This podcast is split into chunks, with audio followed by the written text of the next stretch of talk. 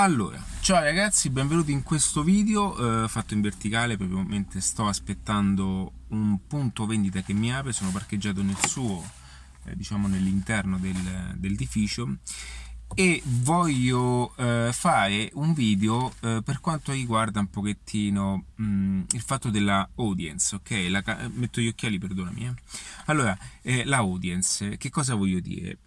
Eh, in adattiva, eh, con eh, chi mi conosce già, condivido informazioni di marketing, strategie digitali, insomma così. E la audience, il pubblico, i clienti, qualsiasi sia l'utenza che un modello di business o comunque qualsiasi ecosistema di lavoro ha come riferimento, eh, quindi per promuovere quelli che sono servizi, prodotti, qualsiasi cosa, appunto, l'audience è una delle problematiche maggiori, appunto, soprattutto in questa situazione nel quale molte persone sono distratte a, a guardare qualcos'altro sono distratte dalle migliaia di attenzioni, le migliaia di lucine che ogni giorno insistono ed attirano l'attenzione appunto a queste persone.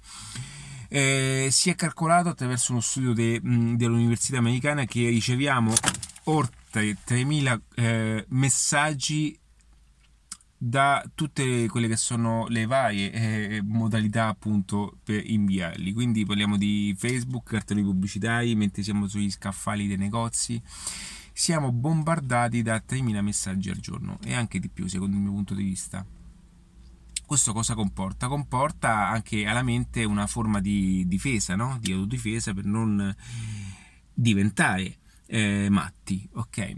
E quindi l'audience è uno degli elementi, soprattutto è una delle, delle, fasi più delicate nel quale quando si va a costruire anche un ecosistema di business. Ed ecco perché poi con Mixology Business io curo molto l'aspetto e curo molto l'attenzione nel, nel diciamo cucire addosso e, e neanche nel, nel, nel spiegarti bene in ogni video quali sono le chiavi più interessanti le chiavi più potenti per cucire nel meglio dei modi addosso a un concetto di costruzione, di utenza, di, cioè di persone che ti stanno guardando perché tu stai appunto erogando con la finalità di vendere, quali sono le, le cose più importanti da tenere d'occhio. Allora, adesso ti dirò tre cose importanti che vanno anche a toccare il branding e posizionamento con la sfumatura e la mixologia, con la mixologia appunto sia mh, tratto dal corso ma anche proprio con la chiave di adattiva.net.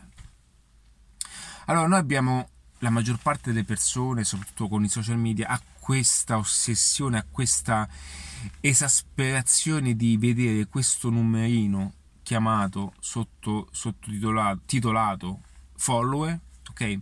Che acceca eh, la mente della maggior parte delle persone che cercano di promuoversi digitalmente parlando.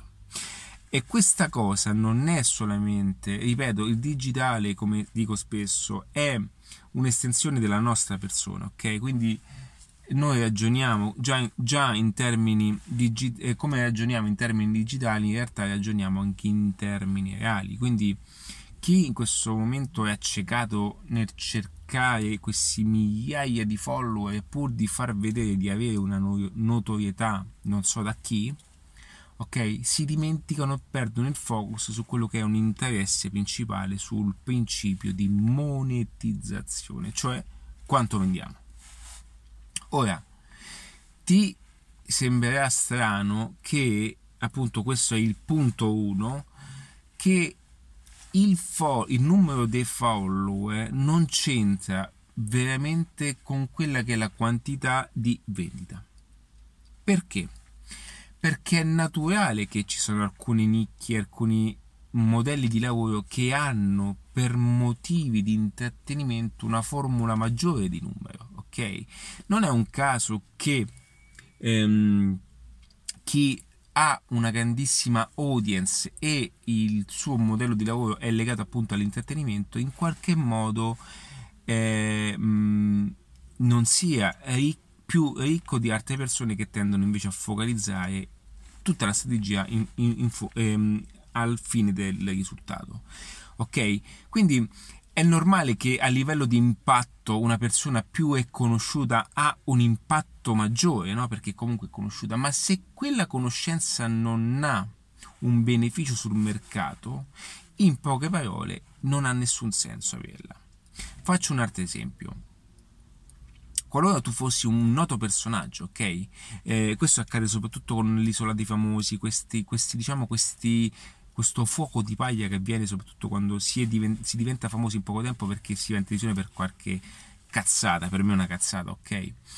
Che succede? Che a livello di impatto in quel momento la persona è nota, quindi il mercato la richiede perché ha una visibilità, ma nel lungo, cioè nel breve termine, nel breve tempo, questa persona, se non costruisse attorno ad esso un ecosistema di, quindi un negozio, qualcosa di indipendente, la maggior parte di queste persone non è un caso e poi finisce. Perché? Perché non ha saputo sfruttare quella che è la scala valori tra l'utenza, quindi, quindi la, le persone che lo conoscono, con quello che è il, un reale percorso di marketing. Ok? Quindi il secondo punto è quello di focalizzarti principalmente non sul numero di follower, ma sulla qualità degli stessi. Ok? È come dire, chi mi dice che ad esempio riceve tantissime eh, eh, interazioni con Facebook o quanti quanto sono importanti i loro account Instagram. Io, soprattutto con, con gli influencer, no? che aiuto, tra, tra, tra, l'altro anche ho scritto un percorso di influencer marketing che è gratuito su Unlimited, quindi a zero, eh, zero costo su Unlimited di Amazon. Io spiego bene questo passaggio, cioè nel quale trovi la spiegazione di come in, integrare la visione dei follower a livello di business. Quindi quel numerino deve essere corrisposto a quello che è il rapporto di ciò che devi avere. Ora voglio dirti una cosa. È normale che si, chi eh, vende yacht, ti faccio un esempio, è normale che se lui comunicasse a un pubblico solamente per... ci siamo? Mostrare gli yacht quanti di questi account hanno follower perché gli yacht sono belli da vedere cavolo no? io sono appassionato anche di riva sono appassionato degli de ma per l'eleganza e il design che hanno nel loro aspetto sia ingegneristico che archite- architettonico dico bene sì architet- di architettura ma tra questi follower quanti comprano? io non posso comprarmi uno yacht ok?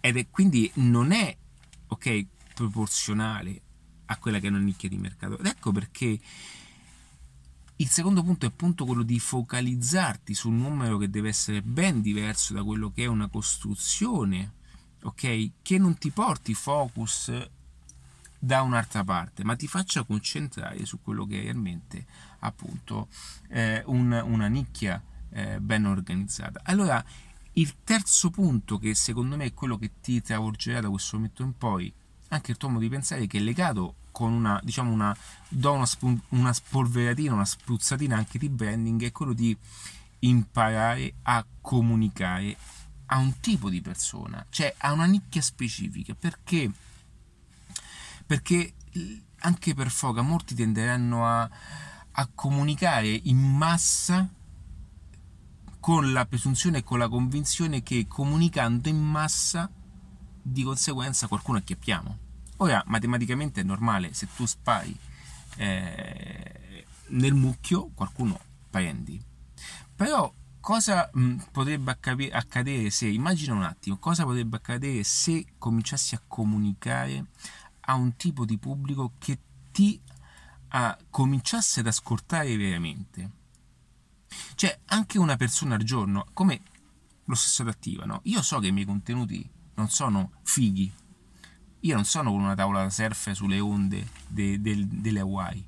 Ok? Certo, l'engagement mi aumenta quando sono a Barcellona, è normale. Si utilizzano anche queste cose in chiave di marketing. Certo.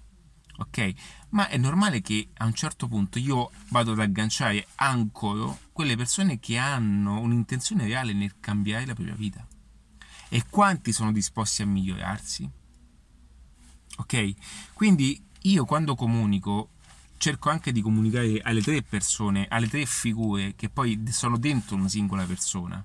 L'imprenditore, cioè colui che ha la vena imprenditoriale, che vuole fare business.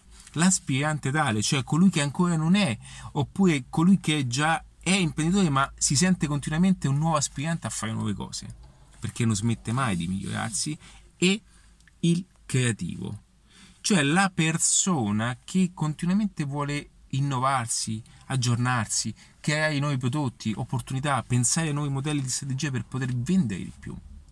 Io ad oggi mi rendo conto di quanti modelli di lavoro sono ancorati su sistemi antichi e non vogliono assolutamente adeguarsi.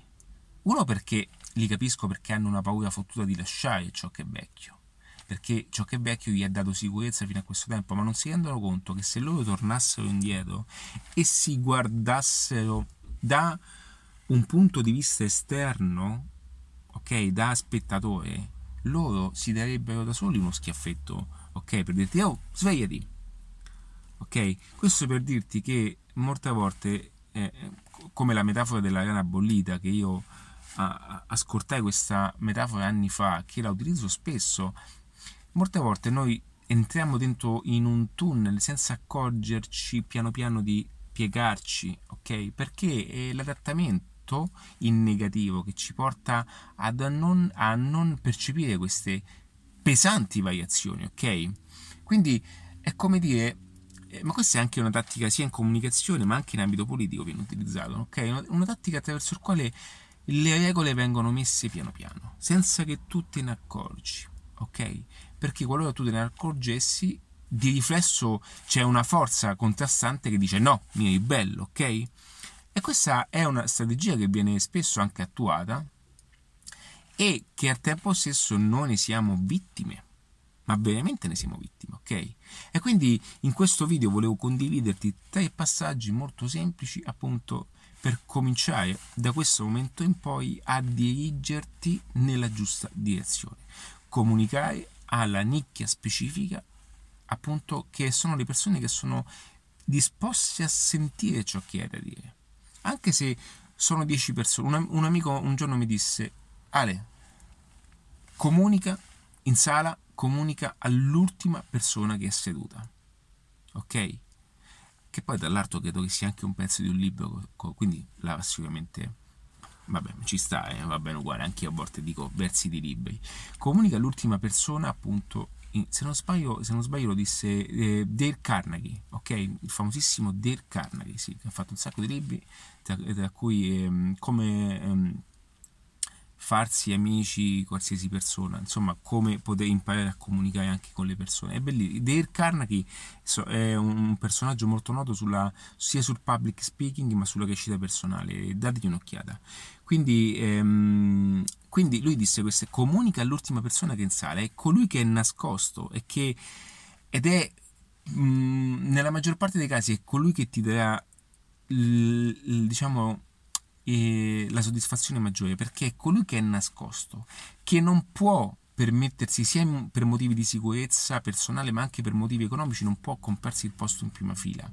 Ma è nascosto lì dietro ma ti ascolta perché è quello che si sta preparando, si sta organizzando a fare il salto di qualità. Ed, è quello che veramente è colui che in tutta quella sala, cavolo, ok, è quello che acquista la migliore competenza perché è quello che va a scavare in fondo, è quello che conosce ogni movimento di te. Ed è vera questa cosa. Io anche io sono stato per un periodo quello e lo sono ancora in qualche modo perché uno perché mi piace guardare il pubblico anche da dietro e, e, e due perché credo che sia importante anche, anche ascoltare bene ciò che le persone dicono e guardare anche la reazione del pubblico. Quindi mh, mm, niente, volevo condivider- condividerti questo aspetto. Se ti piace questo genere di contenuti, condividilo a qualche amico che ne ha bisogno anche di ascoltare queste parole. Qualora tu mi stessi ascoltando su Spotify, non lo so, in qualsiasi situazione tu fossi ora e per il resto eh, c'è adattiva.net ok dai un'occhiata e ciao un abbraccio e in bocca al lupo eh.